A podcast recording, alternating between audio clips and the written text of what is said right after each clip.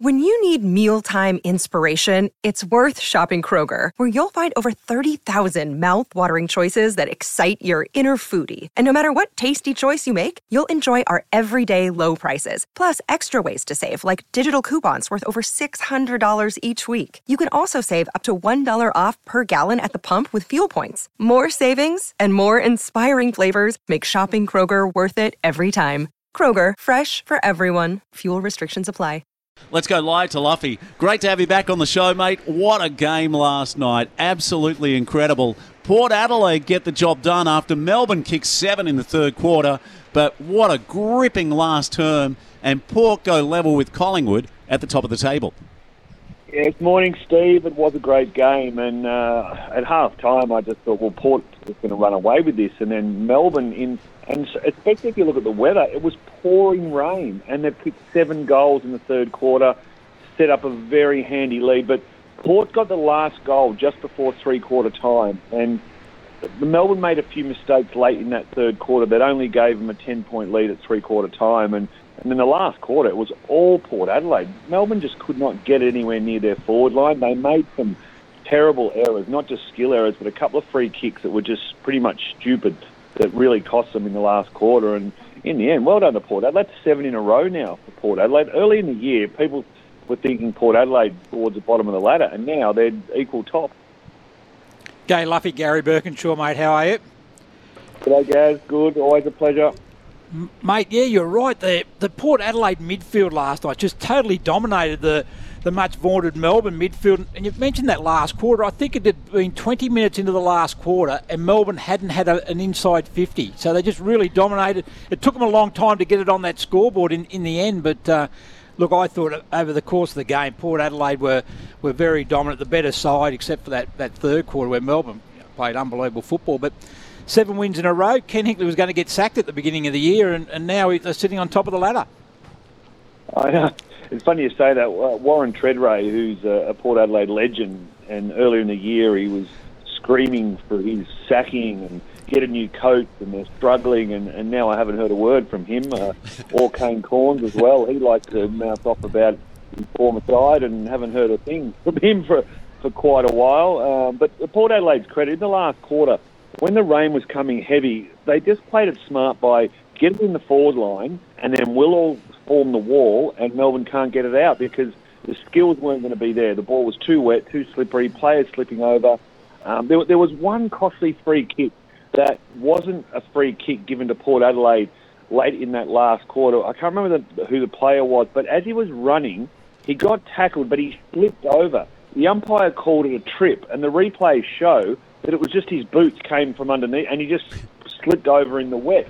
They got a goal out of that, and if it went down the other end, because it was towards the back flank for Melbourne, so the next kick's in their forward line, so it was a crucial free kick that shouldn't have been there. And but at the end of the day, Port Adelaide they held their nerve, and yet another close win. They've had so many close wins this year, and they just keep winning them.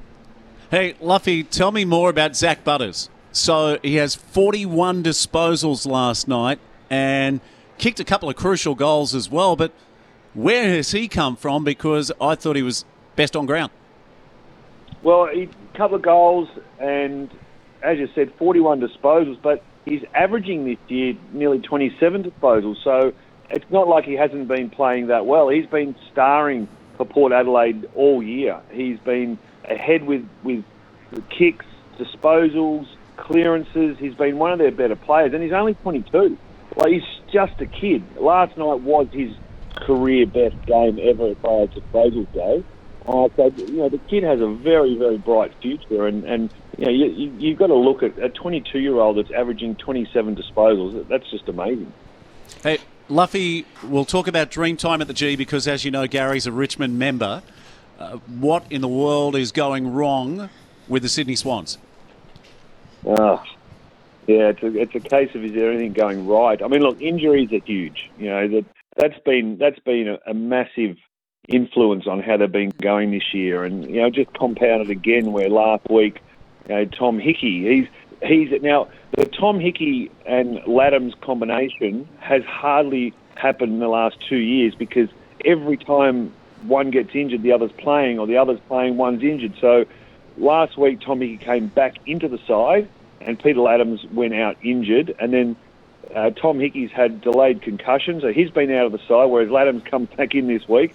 So they, if they can get that combination right, it's going to be huge. Now they lost Callum Mills for four to six weeks with a calf injury. Logan McDonald's gone for probably two months. Um, you know, Dane Rampe's still weeks away. Sam Reid's probably gone for the year. So Tom McCartin, Paddy McCartin, the list just goes on and on of all the injuries they're having. But in saying that, what's happening is every time the game's been close, the Swans have folded. The, the, the youth in the side, the inexperience, the, they've lost their nerve and they've lost games they should have won. You know, you look at GWS. How does Toby Greene get a, a kick by himself that close to the you know to the goal at the dying seconds last week? The same thing. The Swans missed so many goals and they just open the floodgates and let Fremantle in. It, it's just they they're good at losing games at the moment. They're not good at getting beaten. They're good at losing games. And and I've got to be honest, I'm a bit nervous about today. North Melbourne, Alastair Clarkson stood stepped away, new coach, and you have a look what happened with St George last night. You know they sacked the coach, and all of a sudden they have a great win. So you know it could happen today against the Swans. Yeah, I think you've summed that up really well, Luff. And I think the other thing that, about the Swans is just the SCG is no longer for a fortress for them. And I think that's been like that for a couple of years now, where they, they probably have a better record on the road than what they do at home. And, you know, that, that never used to be the case. But you mentioned about the, the, the missing of the ruck, that real ruck combination. I think, you know, that's affected their clearances in, in the fact that that's put more pressure on the defence, who's missing the two McCartins and Dane Rampe, who've been pillars and the, the uh, arguably the best defence in the competition, especially last year. And, and, you know, it's very, very hard to overcome – injuries to key personnel. So it's not so much how many injuries you've got, but if you're missing them in, in key positions, it just really makes it hard on, on your inexperienced side who come, players who come in to replace them. Well, I mean, firstly, the, the Swan dominance of the SCG actually was happening again up until the last three games. They won, I think it was 12 out of 14 games over the last couple of years.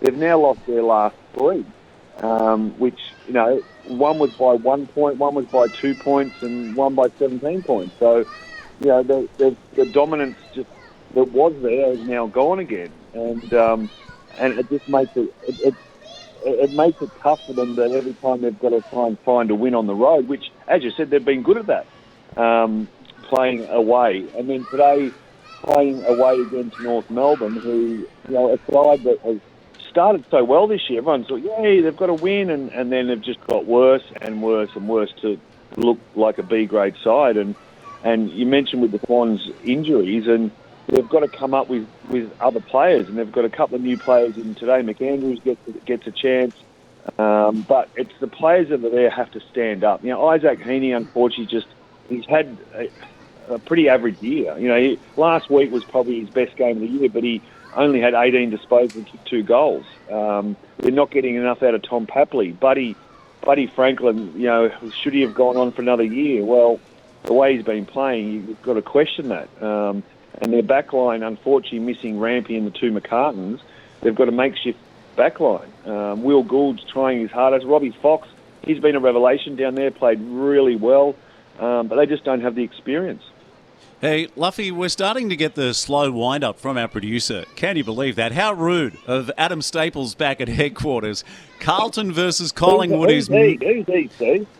oh, no, no. He's the wind beneath our wings. Carlton versus Collingwood is massive. There needs to be if the Swans are, if the if the Swans are struggling, there needs to be a Spanish Inquisition into the once mighty West Coast Eagles hammered last week by the Gold Coast. They take on the former legendary Hawthorn. But the one we want to talk about finally is your thoughts on Dream Time at the G tonight, 7:40.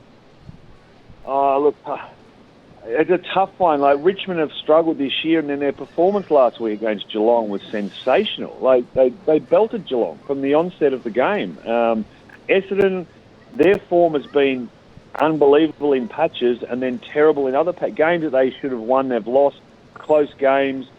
They haven't beaten Richmond. I was having a look last night. I think it's 13 games or 12 games in a row. Like it's unbelievable. Since the last time they beat Richmond was 2014.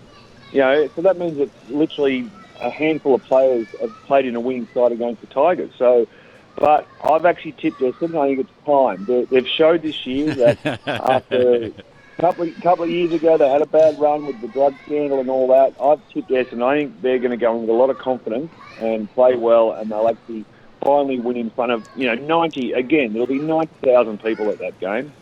Yeah, yeah. Burko was just throwing his hands in the air. Can you believe it? Well, he's an Mate. Essendon supporter. Luffy, I thought you were a good analyst, mate. Really did. I thought you summed up your, your performance today had been excellent till then. Yeah, lost all Well, credibility. you probably know. Is it, is it 12 in a row, Gaz? 13? How many have Richmond Yeah. beat Essendon in a row? Yeah, 13 in a row. Yep. Hey, we do Thirteen in a need to go row. to do need to go to our next break. Uh, Luffy, thank you so much. Uh, No love having you back. Love having you back on the show. And can I just say publicly, uh, thank you so much for what you did at the Killarney Vale Bombers at their Guernsey presentations. I know everyone loved having you here on the coast and telling a few stories, not just from your own playing days, but now from your from your commentary and your analysis of where the AFL is at, uh, and particularly in this area where you played as well. Thanks, mate. I, I enjoyed it. It was great to go, you know, to the grassroots of footy and and a, and a team that's now playing against my old side in Nelson Bay, and it was a great club. I'd I'd love to have facilities like that at my club in Sydney. It was just amazing.